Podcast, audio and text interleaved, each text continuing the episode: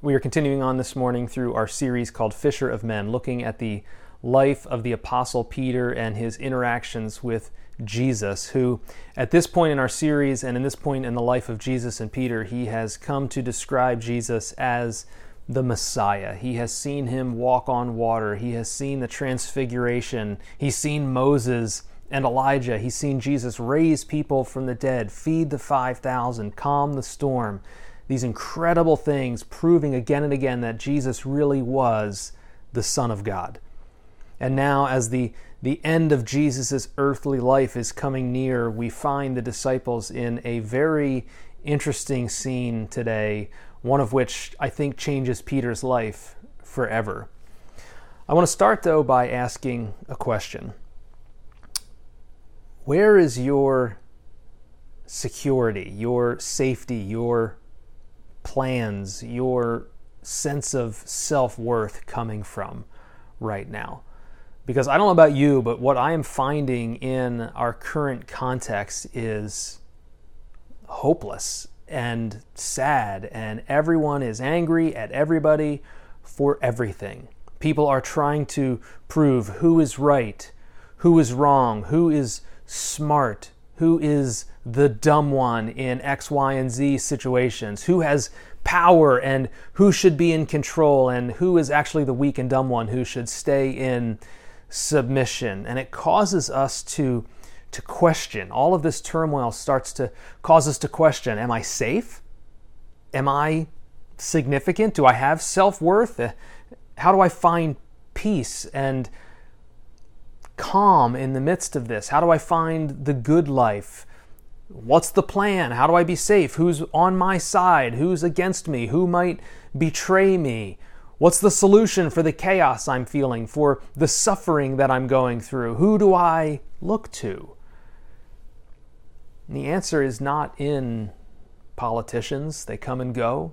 The answer is not in me or the church, because they come and go religion runs us ragged and runs us into the ground in a never ending search for self worth. There's never enough money.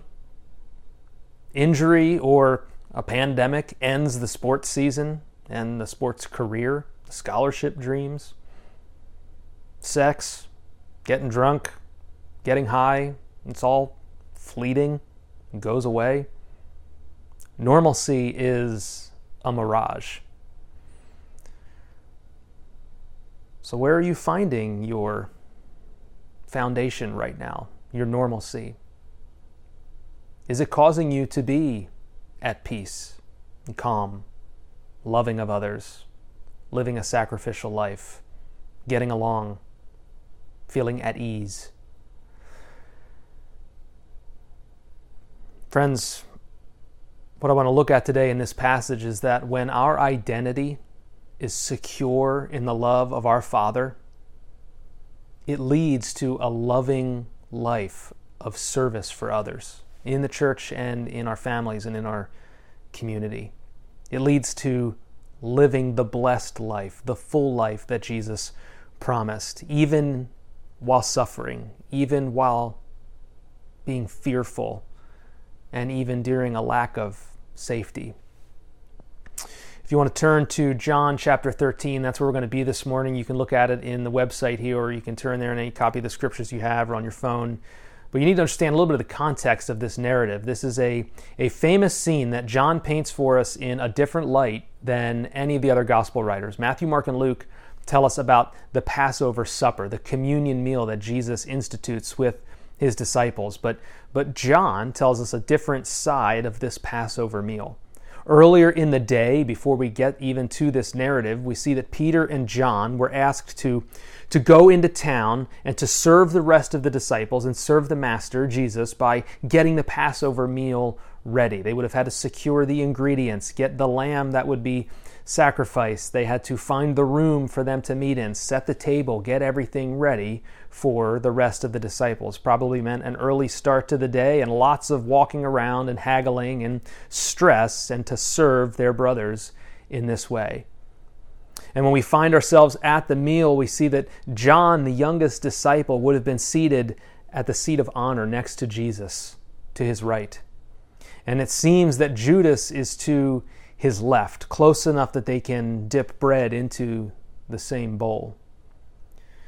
And we come to this narrative, and it's interesting to see that, that Luke tells us that somewhere in the midst of this meal, and even leading up to this, a fight had broken out amongst the disciples of who was the greatest. It's fascinating. But if you want, turn to John chapter 13 with me. I want to read this, this passage with you. I'm going to put the verses on the screen there for you as well. This is what John tells us in the beginning of chapter 13. It was just before the Passover festival. Jesus knew that the hour had come for him to leave this world and to go to the Father. Having loved his own who were in the world, he loved them to the end. The evening meal was in progress, and the devil had already prompted Judas, the son of Simon Iscariot, to betray Jesus. The other translations say that Satan had put it into the heart of Judas to betray Jesus. Verse 3 Jesus knew that the Father had put all things under his power, and that he had come from God and was returning to God. Again, the Greek would say that he knew that God had put all power into his hands. Whereas Satan enters Judas's heart, we see that Jesus has all power in his hands. So again, it says that Jesus knew that he'd come from God and was returning to God, so he got up from the meal took off his outer clothing, and wrapped a towel around his waist. After that, he poured water into a basin and began to wash his disciples' feet, drying them with the towel that was wrapped around him. He came to Simon Peter, our, our beloved Simon. He comes to Simon Peter, who said to him, Lord, are you going to wash my feet? And Jesus replied, You do not realize now what I am doing, but later you will understand. No, said Peter, you shall never wash my feet. Jesus answered, Unless I wash you, you have no part with me. Then, Lord, Simon Peter replied, Not just my feet, but my hands and my head as well. And Jesus answered, Those who have had a bath need only to wash their feet. Their whole body's already clean. And if you're clean, and, and you are clean, sorry, you are clean, though not every one of you. For he knew who was going to betray him, and that was why he said not every one was clean.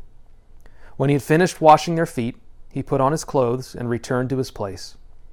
Do you understand what I have done for you? He asked them. You call me teacher and Lord, and rightly so, for that is what I am. Now that I, your Lord and teacher, have washed your feet, you also should wash, uh, wash one another's feet. I have set you an example that you should do as I have done for you.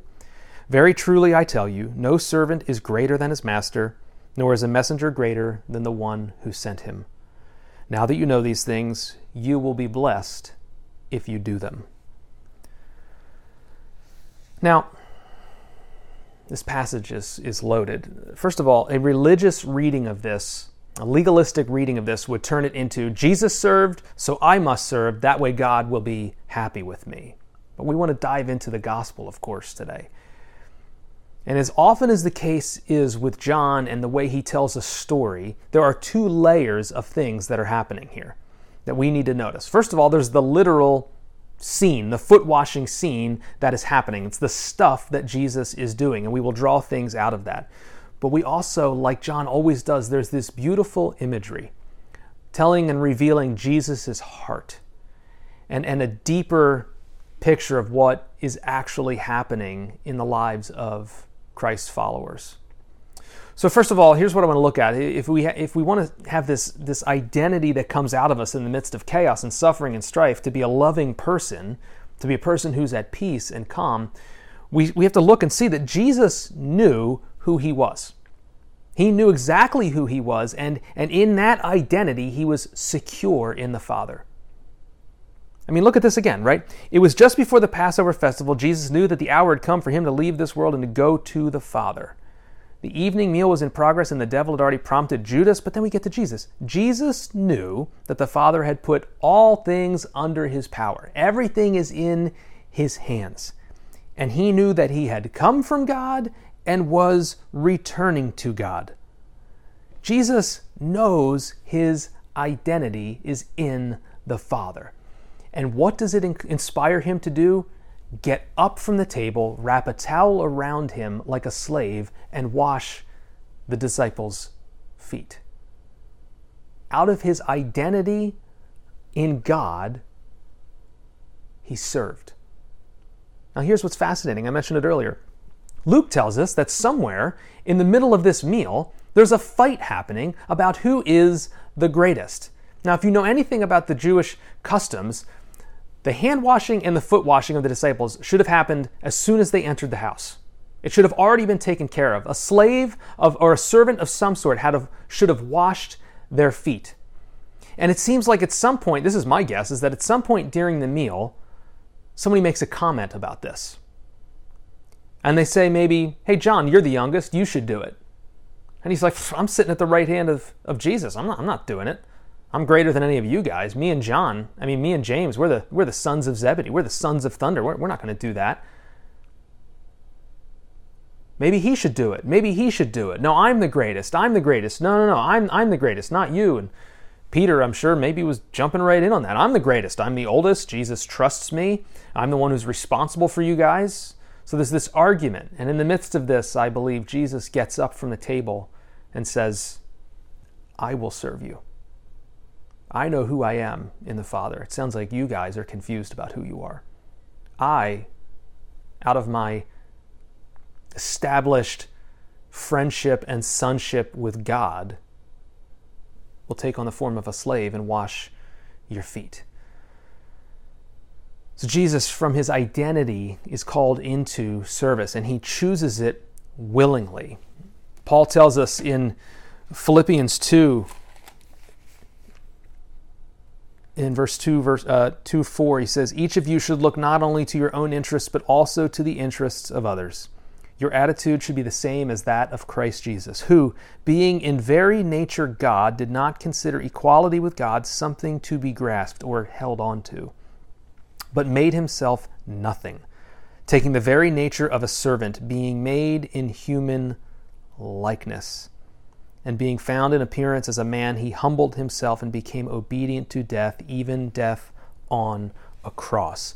Jesus, knowing he's fully equal with God, takes the form of a human servant to the point of death on a cross, and in this instance, to wash his fellow disciples' feet.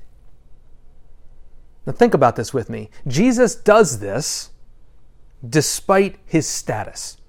He serves despite his status. He's God's son. He is the Messiah. He is the promised one. He could call down a legion of angels to do whatever he wants, and yet, despite his status, he serves.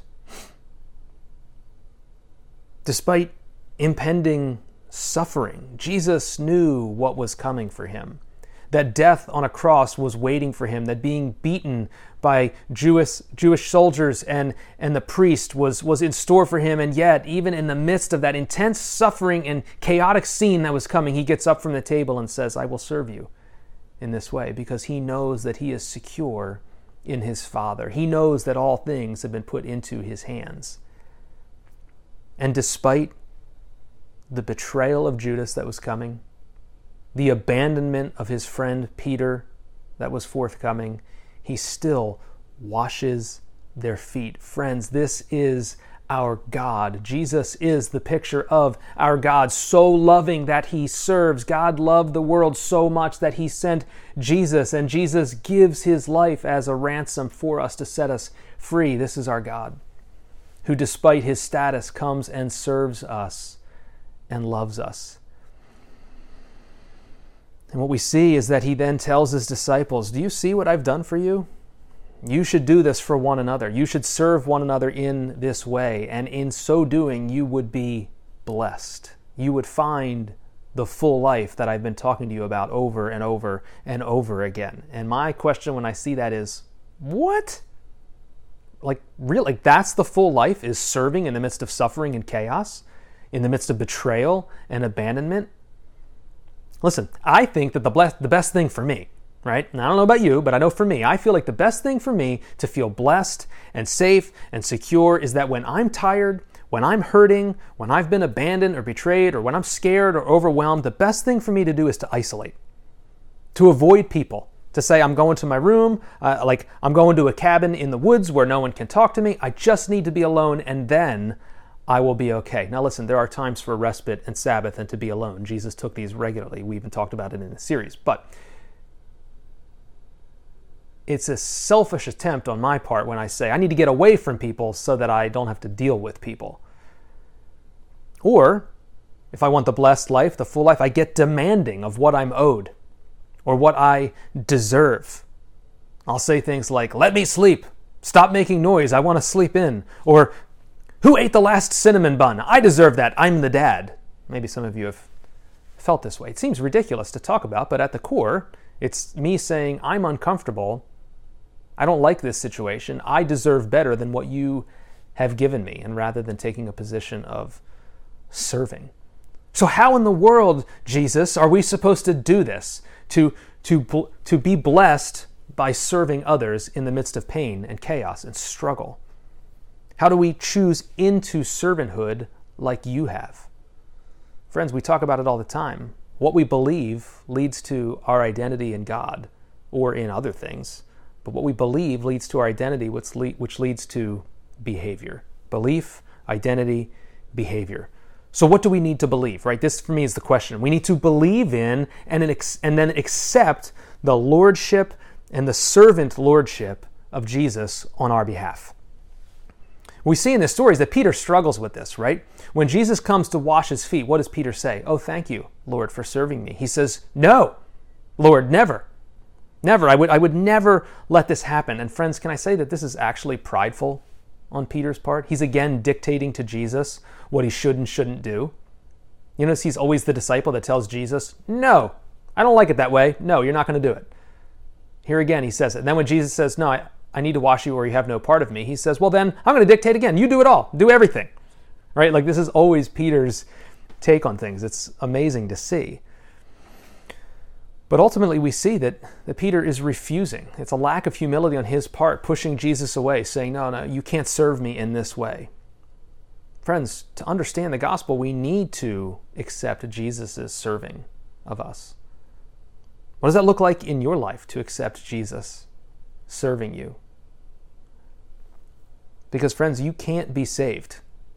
You cannot have any part of Jesus. You cannot be clean if you are not accepting of Jesus' servant lordship. He needs to cleanse you, He needs to cleanse me. And if we won't accept it, then we're not with Him, is what He says. So we need to humbly believe that Jesus needs to cleanse us, that we are in fact in need of cleansing. And that's the second layer of what's happening within this story that John's telling us. Did you notice that? He says, You are clean, but not all of you. He says that by being with me, by abiding in me, he says in John 15, you are clean. It's this other layer that's happening. He knew that Judas was not actually with him, but he knew that the rest of these men were. And he says, You are clean. Peter, calm down. You don't need to go overboard with washing your head, your feet, hands. It's just, you're clean because you've been with me. You believe me. I spent years pushing Jesus away, saying, I'm going to cleanse myself, Jesus, through my religious behavior. If I just do all the right actions, then I will be clean. This is sort of like I, I was trying to go after this this self cleaning, right? And I was thinking this is sort of like a, a self cleaning oven. You you ever used this function? It's like you got to open all the windows, clear the house out. This thing heats up to like a thousand degrees. It's probably hotter than it is, but it heats up very, very hot, and it's supposed to bake off all of the the stuff, the crud that's been building up in there, all that gunk that gets all over the glass window, the stuff that's all over the shelves. They buy this. You can buy this cleaner that you spray in there do all this work. You can try to pre scrub it, heat this thing up. It's supposed to burn all that stuff off and make it super clean.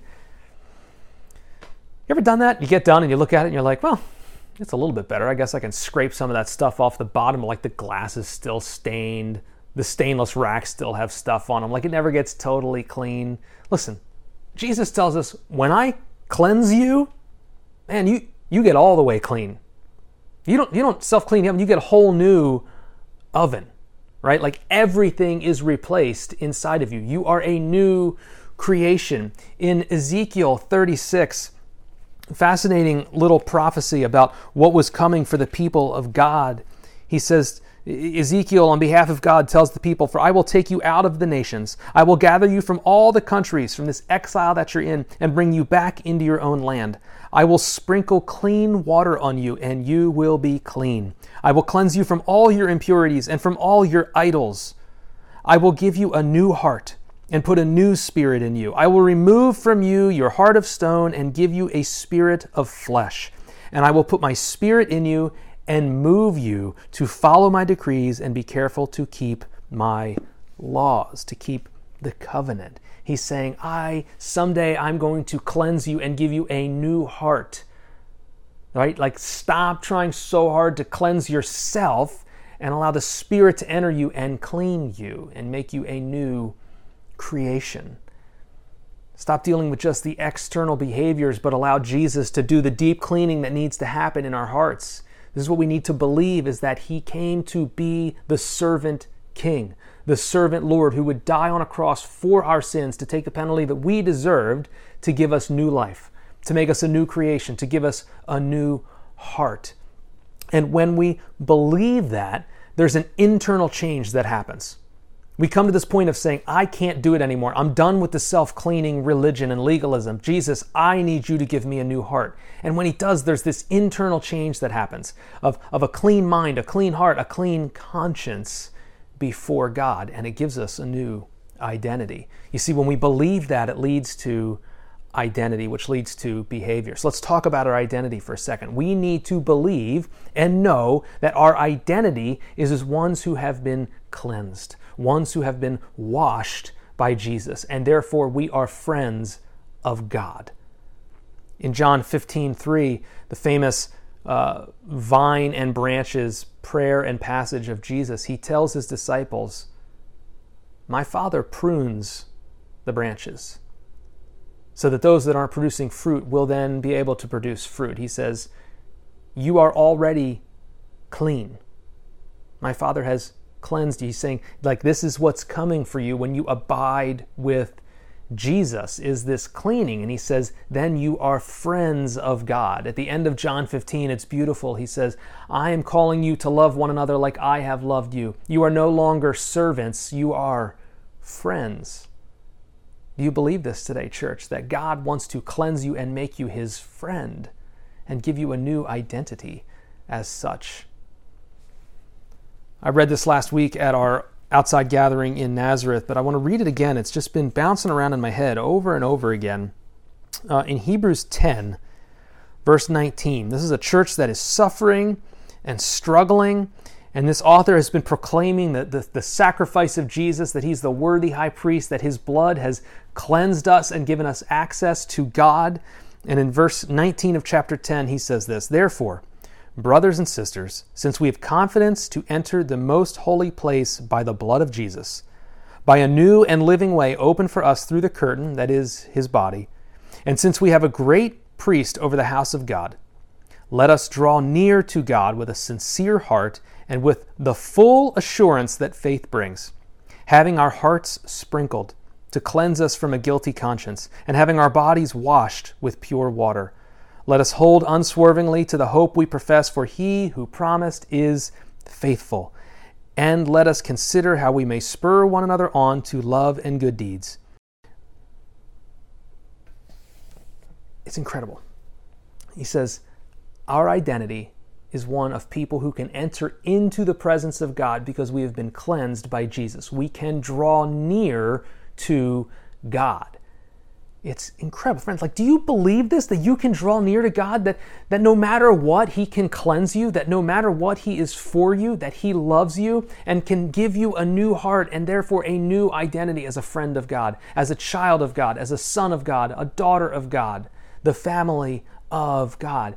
And what it does is it works through us to push us to a place of confidence, of love, of serving others, even in the midst of our struggles and our pain and our suffering. Because, friends, what Jesus is calling us for here is what he was already experiencing himself that he knew he had everything from God. He knew he had the love of God, the position in God, the sonship of God, the power, the authority, and it encouraged him to then serve his brothers. And we too, when we know that we are sons and daughters of God, that we have all of this inheritance in Jesus, that our foundation is built on Him and not on idols of this world, we then can become loving servants of the world around us, that we can lovingly wash the feet of others because Jesus is friends with us and has washed us, that we have been made clean. And now we can extend that servanthood to others because of our position in God. Listen, if we are friends with God and, and we are washed, like if I'm washed and I'm friends with God, I don't have to control all of the plans to keep myself secure. And I can then wash my wife's feet and let her lead in a situation because I don't need to have it all under control. And in so doing, I join Jesus in being a servant to her. Maybe that's applicable to your boss, to your coach, to someone else who you need to give control to and stop trying so hard to hold on to it that you can serve them in this way by letting them be in control. Or if I'm friends with God, if, if, if, we are friends with God and, and we know that we are significant and special, that we are important, that we, that we have a mission to do, that even when we serve in a, a menial way, we can remember that we are washed by God and He is our friend. And we don't need our kids, our spouse, our friends bowing down and worshiping us, that we can actually clean their feet. We can serve them. And in so doing, we join Jesus in serving them, and he joins us and walks with us as a friend. Maybe there's a coworker that you have been called to serve, and because of what you believe about your own status in Jesus, you have an identity as a son or a daughter that you now can move towards them in loving service. If we are friends with God, if we know we are loved, even if someone hurts me, I am washed and I am God's friend. I don't need their love and their adoration, though it would be nice. I don't need it because I have it in Jesus.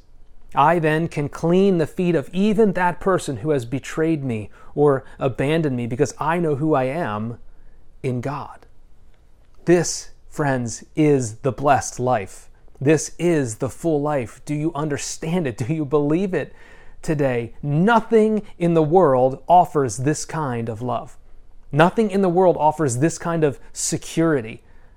Not a politician, not money, not sports, not a spouse, not the church, not me. It's only found in Jesus through the gospel, through his shed blood on the cross that cleanses us and puts us into right standing with God, where we are sons and daughters of his, friends with him. Friends, I believe that in this story we see that Jesus is enacting a bit of what the Levitical priests would have to go through that they would be washed before they could enter the Holy of Holies. And then they would take the blood of a sacrificed animal and they would sprinkle it on the altar so they could enter into God's presence. What I see here is that Jesus is saying, You have been washed by being with me, with the Word. You now know truth. And now I'm going to offer my sprinkled blood on your behalf so that you can enter into God's presence fully and be called his friend. This is what was coming in the days ahead for Jesus. And even though he knew it was coming, he still served them out of his love and out of his identity in the Father. Do you know that you are so loved by Jesus that he served you and offered his blood on your behalf? And he has given his word to cleanse you. Do you know that, that you are God's friend? and can join him in washing the feet of others, your friendship with others, your family, your coworkers? Do you know that you are safe and loved and significant in Jesus? And that the full life is found actually in serving others, not in dominating, not in sports, not in politics, not in money, but in the upside down kingdom of Jesus, our servant king and friend. My prayer is that you would believe that more this week, especially in the midst of this chaos and suffering that we are dealing with right now. I've asked Tara Thompson to read Psalm 51 for us right now. And we are going to simply allow her to kind of read this over us and to soak in the compassion and the love and the forgiveness of King David when he wrote it, and now us through Jesus. That our loving God is for us and he wants to wash you clean and to tear down those idols of those false securities that you're putting your hope in, those, those false hopes that aren't leading to life, but instead call you to be washed in Jesus and serve others and find full life with Him. So I encourage you to listen to these words and take time to pray with Tara. God bless you. Psalm 51 Have mercy on me, O God, according to your unfailing love According to your great compassion, blot out my transgressions, wash away all my iniquity, and cleanse me from my sin. For I know my transgressions, and my sin is always before me. Against you, you only have I sinned and done what is evil in your sight, so that you are proved right when you speak and justified when you judge. Surely I was sinful at birth, sinful from the time my mother conceived me. Surely you desire truth in the inner parts. You teach me wisdom in the inmost place. Cleanse me with hyssop, and I will be clean. Wash me, and I will be whiter than snow. Let me hear joy and gladness. Let the bones you have crushed rejoice. Hide your face from my sins and blot out all my iniquity. Create in me a pure heart, O God, and renew a steadfast spirit within me. Do not cast me from your presence or take your Holy Spirit from me. Restore to me the joy of your salvation and grant me a willing spirit to sustain me. Then I will teach transgressors your ways, and sinners will turn back to you. Save me from blood guilt, O God, the God who saves me, and my tongue will sing of your righteousness. O Lord, open my lips, and my mouth will declare your praise. You do not delight in sacrifice where I would bring it. You do not take pleasure in burnt offerings. The sacrifices of God are a broken spirit, a broken and contrite heart, O God, you will not despise. In your good pleasure, make Zion prosper. Build up the walls of Jerusalem. Then there will be righteous sacrifices, whole burnt offerings to delight you. Then bulls will be offered on your altar. Father, when we read through this psalm, we're reminded of your compassion on us. God, your great love for us. We're reminded, as David called out, that we are sinners.